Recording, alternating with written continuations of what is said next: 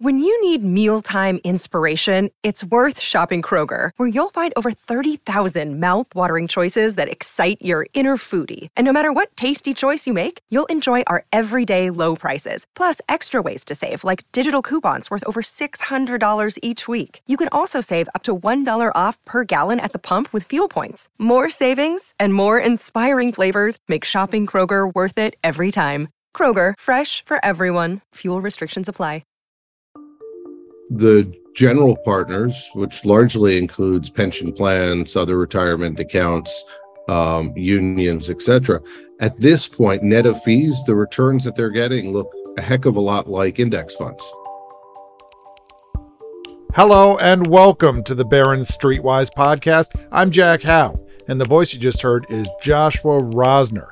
He's a co author on a book on private equity that came out this year. It's got Plunder in the title. Actually, there were two books that came out this year with Plunder in the title. It's complicated. We'll come to that. The books say that private equity is harmful to society. One of them says the investor returns stink too. There's plenty of pushback on both those points. That's complicated too. Listening in is our audio producer, Meta. Hi, Meta. Hi, Jack. There's no time for small talk, a lot to get to. Uh, anything you can tell me in two to three words that's going on? Um, watching British Bake Off I take it that's a show, and it. again. Oh, now you're disqualified. That's four words. I'm sorry, Meta. I was going to go with uh, cut own hair. It's just now occurring to me that kind of a slow week for both of us. So maybe it's just as well that there's no time for small talk. I understand we have a listener question. Why don't we jump right into it? Who do we have? We have a question from Ray. Where's he from? He doesn't say. Sounds like California. Let's hear it. Hello, Jack. This is Ray, and I really enjoy your podcast, and I learn every time I listen to it. Thank you. The question is uh, rather short and simple. When I invest in uh, Blackstone Carlyle Group or uh, KKR stocks, what am I exactly investing in? Because it seems like they have high net worth partners and investors in the firm. So how is this structured with respect to retail investor buying 100 or 1000 share? Thank you. It's a great question, Ray. Blackstone, Carlyle Group, and KKR. Let's throw in Apollo Group. Those are all private equity managers. That means they invest in business stakes that are not publicly traded. They do so through funds. They have investors for those funds. But these companies are publicly traded, and that's probably something that's confusing for some investors. We're actually going to talk all about private equity today, and hopefully by the end, you'll have a better idea of what these companies do. Meta, you were looking at a website of um, those cases where like two movies come out at around the same time and it's kind of the same movie or pretty similar. What are some examples? There's so many. Armageddon and Deep Impact came out around the same time. That's like it saves everyone from an asteroid or something like that. Yeah, a team of astronauts in into space type of thing. Yeah. There was also Antz and A Bug's Life. Antz and Bugs Life. Yeah, I mean, what are the odds? Bugs Life was ants based, was it not? Yeah. Don't hold me to that. all right. All right. What else you got? Then there were The Prestige and The Illusionist. Yes, both classic examples of movies that I've never heard of. Go ahead. and The Truman Show. My favorite movie of all time. Took the place of Splash, which has been moved to number two. But what's the same as The Truman Show? EDtv. Oh, come on now. Really? Well, that's what the list says. Then there's Red Planet and Mission to Mars. Now we're back. Okay. I'm going to give you an example now from the publishing world. Two books came out this spring, one in April, one a week later in May. They're both takedowns of private equity, scathing takedowns. The first was called These Are the Plunderers How Private Equity Runs and Wrecks America. And the second is called Plunder Private Equity's Plan to Pillage America. You're almost tempted to say there's some plunder pilfering going on here, but I'm calling it a coincidence of pirate metaphors. The plunder book wins on cover art. It's got some crossed cutlass swords and a guy, uh, skeleton face with a pirate hat and a, and a business suit and tie. But the other one, Plunderers, recently took a big lead on irony because KKR, one of those private equity firms, announced a purchase of Simon and Schuster, the book publisher who publishes Plunderer.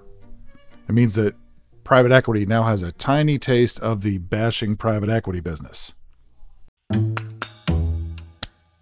If you're not familiar with private equity, it's a form of financing. Just like companies can raise money by issuing shares to the public through initial public offerings or IPOs, they can sell stakes that don't trade on exchanges directly to big investors like pensions or other sophisticated folks. And PE firms are kind of go betweens. They raise money, they launch funds, and they use one of several strategies. Buyout funds, those are the most popular. They buy entire companies. Sometimes they buy publicly traded companies and take them private. Then they maybe shake up the management, cut costs. Sometimes they add debt. Sometimes they improve operations, or they otherwise try to improve the returns. Venture funds focus on early stage companies. Growth funds buy maybe more mature companies that are on the verge of profitability. And turnaround funds buy weak companies. There are funds that put money into other funds, those are called funds of funds. And then there are ones that specialize in buying stakes that other private equity investors are getting rid of. Secondaries, those are called. Fees are quite high. They are typically one and a half to two percent of assets per year. That's way, way above what I would recommend someone pay in, say, a mutual fund. And they add to that uh, typically 20% of the profits above a certain threshold. That's called a hurdle rate. The clients of these funds, they're called limited partners, they usually commit their money for 10 years. That's a few years for companies to put the money to work in deals, then several years for them to cultivate the assets and try to improve the value, and then a few more years to unload those assets. Maybe they sell them to other private equity investors. Maybe they sell them to the stock market through IPOs. They distribute the net winnings to their investors. That's private equity. It's been around in its modern form for about four decades, starting with Kohlberg, Kravis, and Roberts, or KKR, in 1976. That's best known for the 1988 takeover of RJR Nabisco for $31.3 billion. That was made famous in a book and film called Barbarians at the Gate, and it's still the industry's largest deal ever adjusted for inflation. The Nabisco deal marked the top of a buyout boom. Then came a crash in the junk bonds that had been used to fuel those buyouts. The next buyout boom was from 2003 to 2008, and that ended with a global financial crisis. The third and most recent boom started in 2011. Maybe it's already peaked. Over the past couple of years, rising interest rates have led to a slump in IPOs, which are used as deal exits for private equity. That's cutting into the ability of firms to cash in their profits and restart their fundraising cycles. The big firms don't just do private equity, they also do real estate, which is also looking a little wobbly right now, and they do private credit, which is thriving because banks are pulling back on lending amid tighter regulation. Private credit includes mezzanine loans. Those can convert to equity if a borrower defaults. The recent pause in activity notwithstanding, private equity has become very popular. Blackstone recently became the first of the firms to reach more than a trillion dollars in assets under management. For years, private companies have taken in more investor dollars than public ones. Big pensions view private equity as a key part of their investment allocation. Here's Andrew Palmer. He's the Chief Investment Officer at the Maryland State Retirement and Pension System. For us, the private equity portfolio is one of our main growth engines. And it has two attributes that we think are really important for us. One is we do think it can provide better returns than public markets, and it has been our experience that it's better returns. It gets the better returns because the managers are good at picking sectors and industries in which to um, invest. And importantly, they can affect the outcome. If you're a investor in public stocks, you have no impact on the outcome. You can vote proxies, and we do all that on the public side, but really have very little impact on what happens with that investment. In the private equity world, they are the owners and they drive change and they can make the businesses better in a transformational way. So we think those are important. The second thing is that because of it's based on net asset value on an appraisal basis, it's not as volatile as the stock market. So Andrew says the returns are good. He thinks it has to do with investor activism, and he mentions low volatility. We're going to come back to that in a little bit. So, what's the beef? Here's Joshua Rosner. He's a co author of These Are the Plunderers How Private Equity Runs and Wrecks America. Private equity now controls about 40% of all the emergency rooms in hospitals across the country.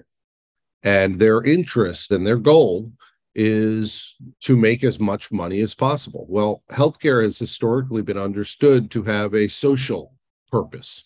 And for most states, there used to be something on the books called the corporate practice of medicine that essentially made it illegal for corporations to own healthcare businesses because the primary goal should be patient outcomes, not making money. We've eroded that. And so in the crisis, you saw significantly higher rates of deaths, morbidity within nursing homes owned by private equity. You saw hospital emergency rooms where the uh, a resident, uh, or I should say, an RA was brought in, um, and you ended up with the customer, the patient, with surprise billing you ended up seeing fewer hospital beds, fewer ventilators because of the consolidation and efficiencies gained in those industries. So, those are some of the major ones that we saw during COVID. But then you also have examples. There's a company in the boot heel of Missouri that was one of the last remaining large aluminum rolling companies left in America that Apollo went in, they bought with large amounts of debt they special dividended themselves the equity that they'd put up. Within six months, they had no investment left in the company. And then they ran it, frankly, to bankruptcy, laying off what was the employees at what was the single largest employer in the county, leaving the large unemployment numbers, wiping out the tax base, which was a third of the local school taxes, so that teachers were furloughed, textbooks couldn't be purchased. And so the implications and the problems, the circle of pain extends outward. And so that's sort of the type of examples. Joshua mentions a specific case there involving Apollo and a company called Noranda. And we reached out to Apollo for comment, and a spokesperson there said that uh, Noranda filed for Chapter 11 in 2016. That was uh, after Apollo had exited the business. And it said that it did that along with nearly every aluminum company and a long list of businesses during the commodity crash. Uh, the spokesperson also pointed out that in court filings, Noranda's CFO defined the principal cause of the Chapter 11 filing as the quote, sustained and dramatic decline in the price of primary aluminum. More broadly, Joshua also said that private equity in general has amassed a lot of market share in certain industries. And he says, in some ways, the industry is worse than the stereotype that was depicted by Gordon Gekko. That's the greed is good guy with the slick back hair from the 1987 movie Wall Street. The point is, ladies and gentlemen, that greed, for lack of a better word, is good. Greed is right. Greed works. That's because, as Joshua says, private equity has gotten so popular, there's so much competition for deals that it's no longer such a target rich environment.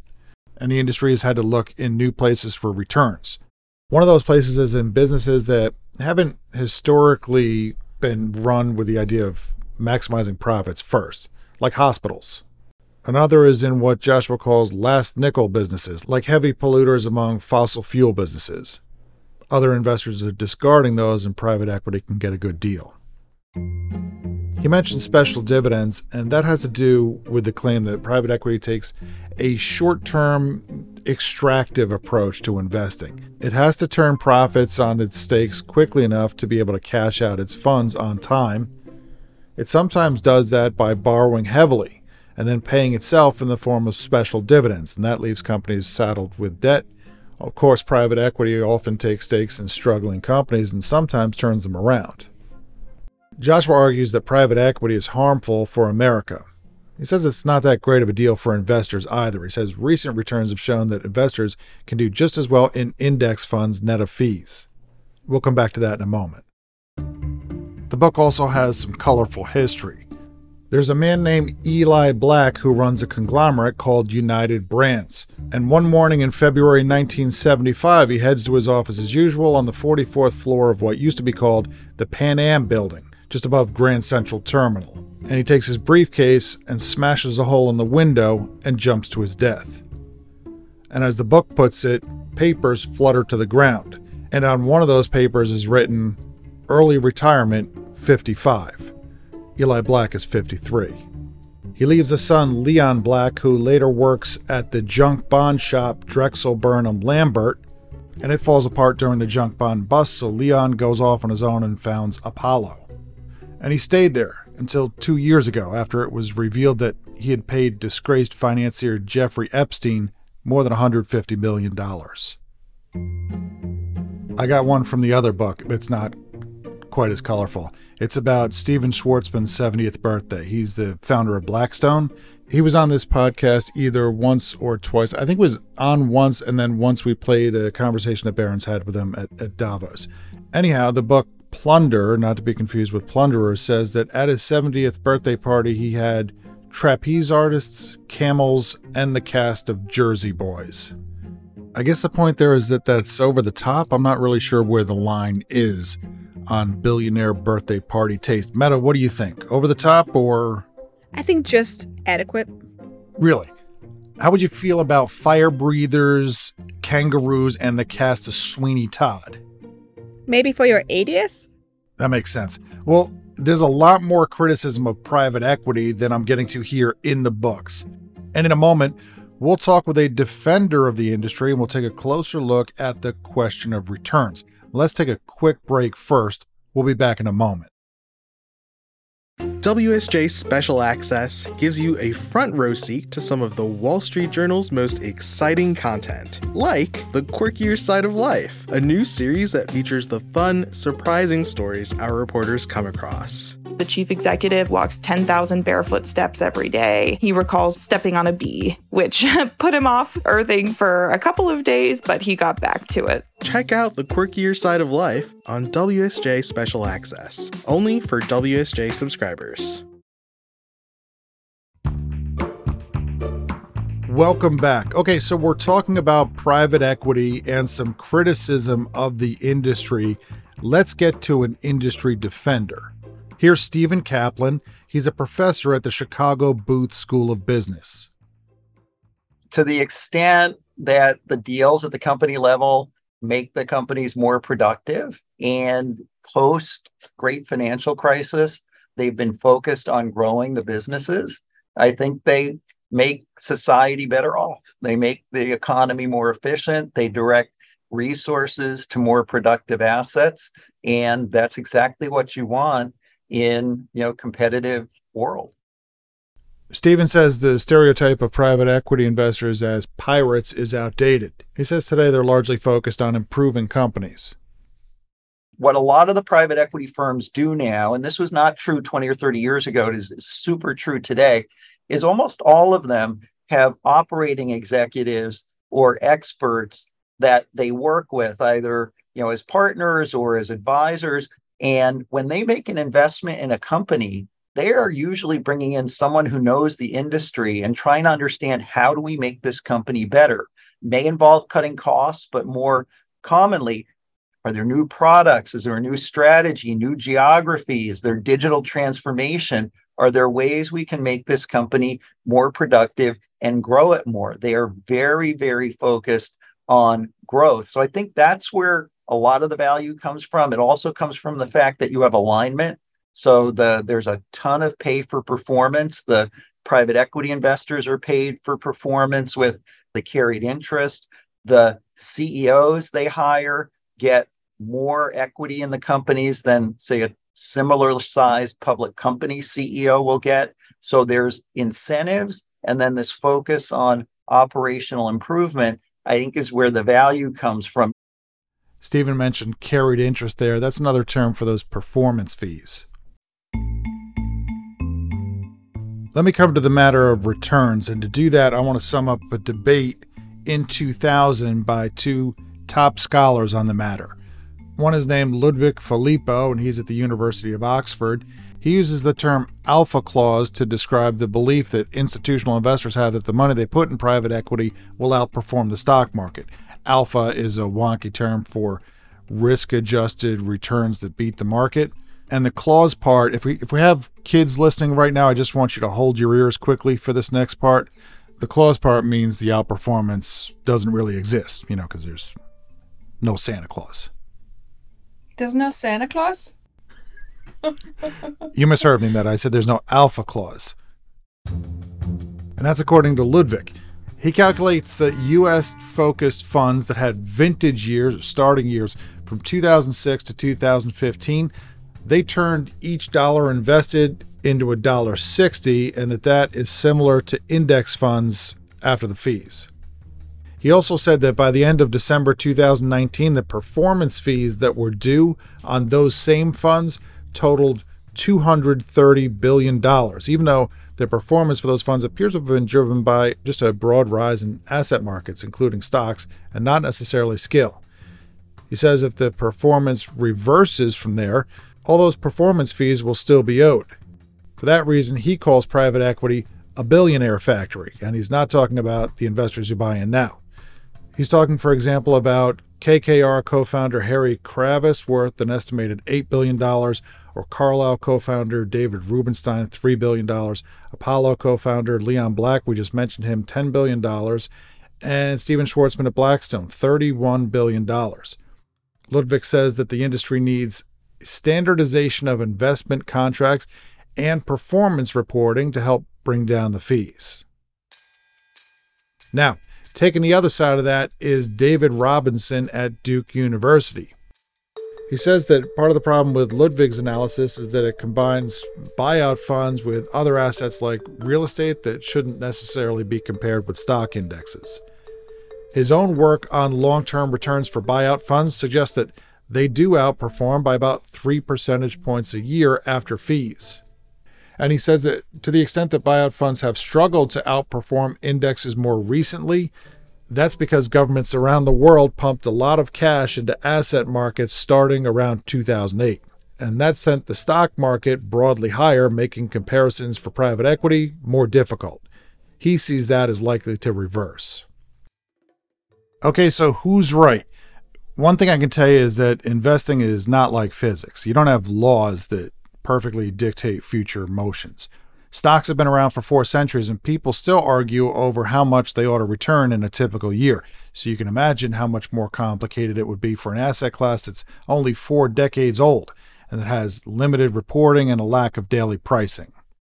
I don't think that investors should count on plump returns from here falling interest rates can no longer be counted on as a tailwind for deal making and for profits, and valuations are up. Here's Carlyle founder David Rubenstein from a conversation we had last year. When the buyout word first started, you would buy things at seven, eight, or nine times cash flow. Now you're seeing people buying things at 13, 14, 15 times cash flow. Those higher starting valuations are important predictors for returns much more important than the level of interest rates. That's what Stephen Schwarzman told us in Davos. What we've found over decades is the price of interest doesn't matter much. The price that you buy it means almost everything. Okay, so prices are up and that matters. And if we talk about risk, things get a lot messier. Sometimes private equity funds are sold as diversifiers for stock and bond portfolios. Companies will say if the stock market tanks, private businesses can do a better job of holding on to their value. But those business investments don't trade from day to day, so their values have to be estimated during long stretches between transactions.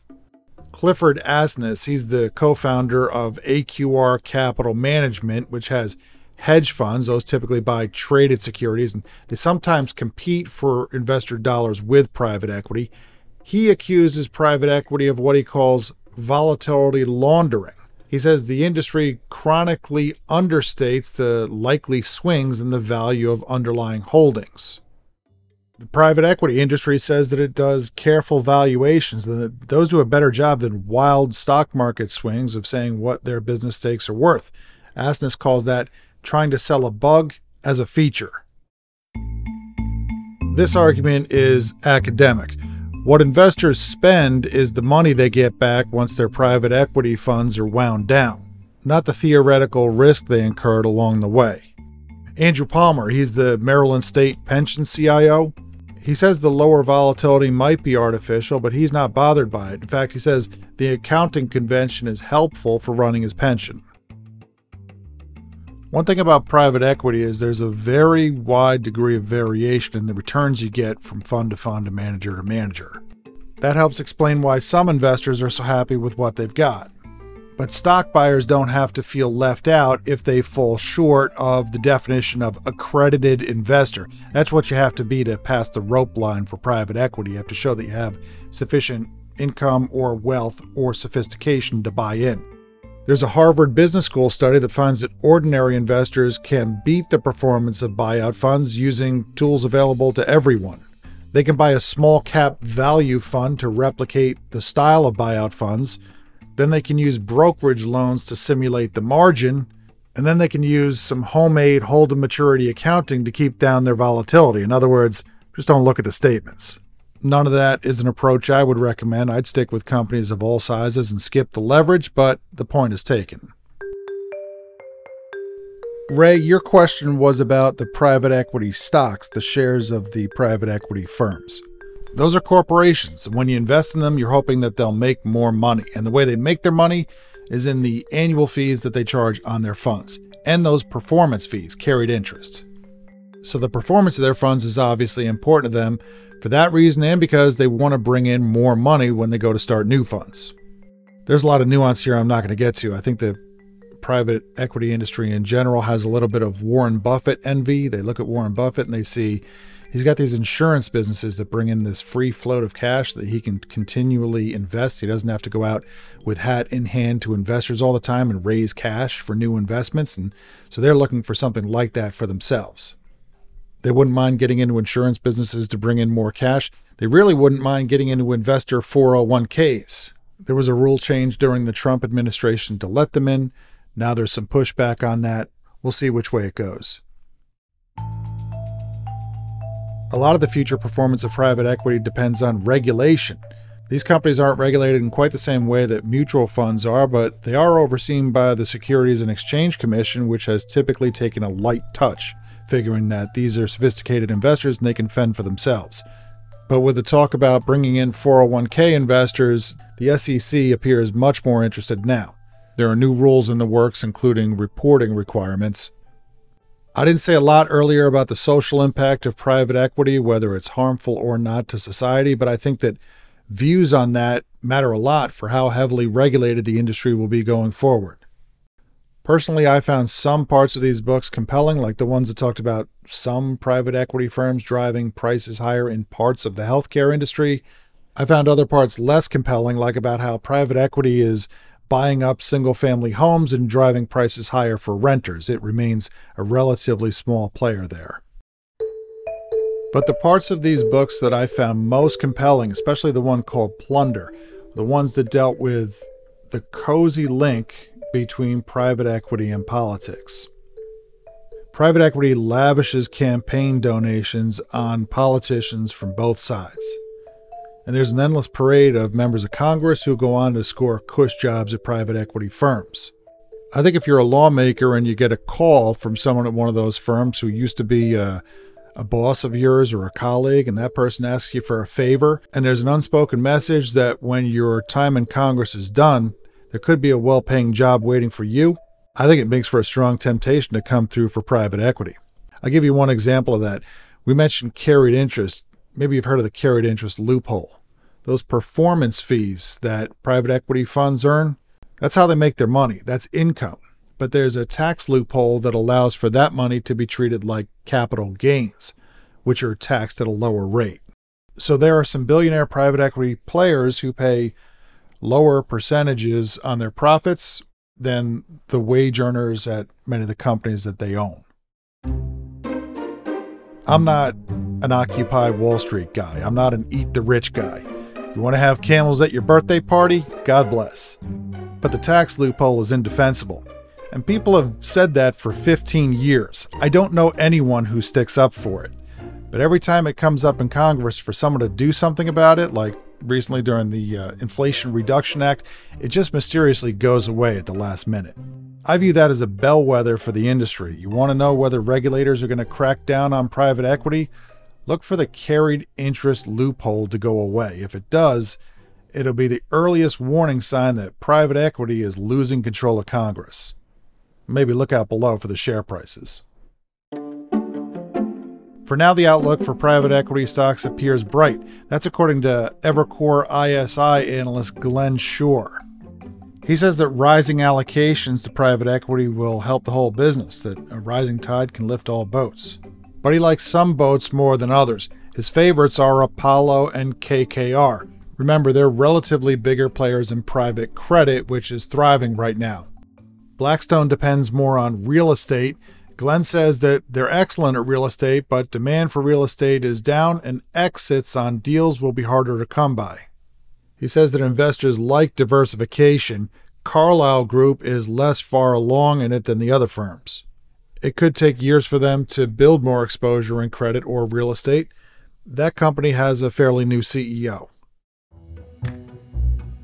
I think we have said Meta about all we should say on private equity for now. There's some other topics I think are worth watching. I think there could be more competition down the road. I'm intrigued that like Blackstone and BlackRock are similarly named because they came from the same company. They sort of separated, and one does publicly traded investments and the other does private investments.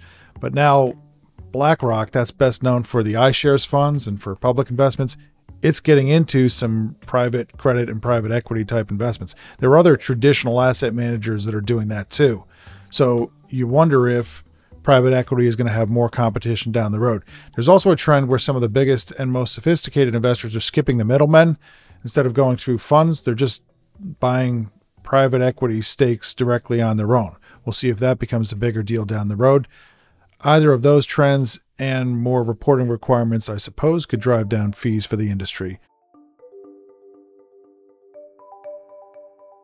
And I think I'll leave it there out of sheer exhaustion. What is this, a 97 minute episode? What are we up to? We'll make this into a five parter. It's a mini series at this point. I was just going to ask. We could do it Dukes of Hazzard style, where they used to jump the car over the thing and then they'd freeze frame it halfway through and they'd say, if the Duke boys can get themselves out of this heap of trouble, I forget how they did it, but we could do one of those type of deals. What do you think?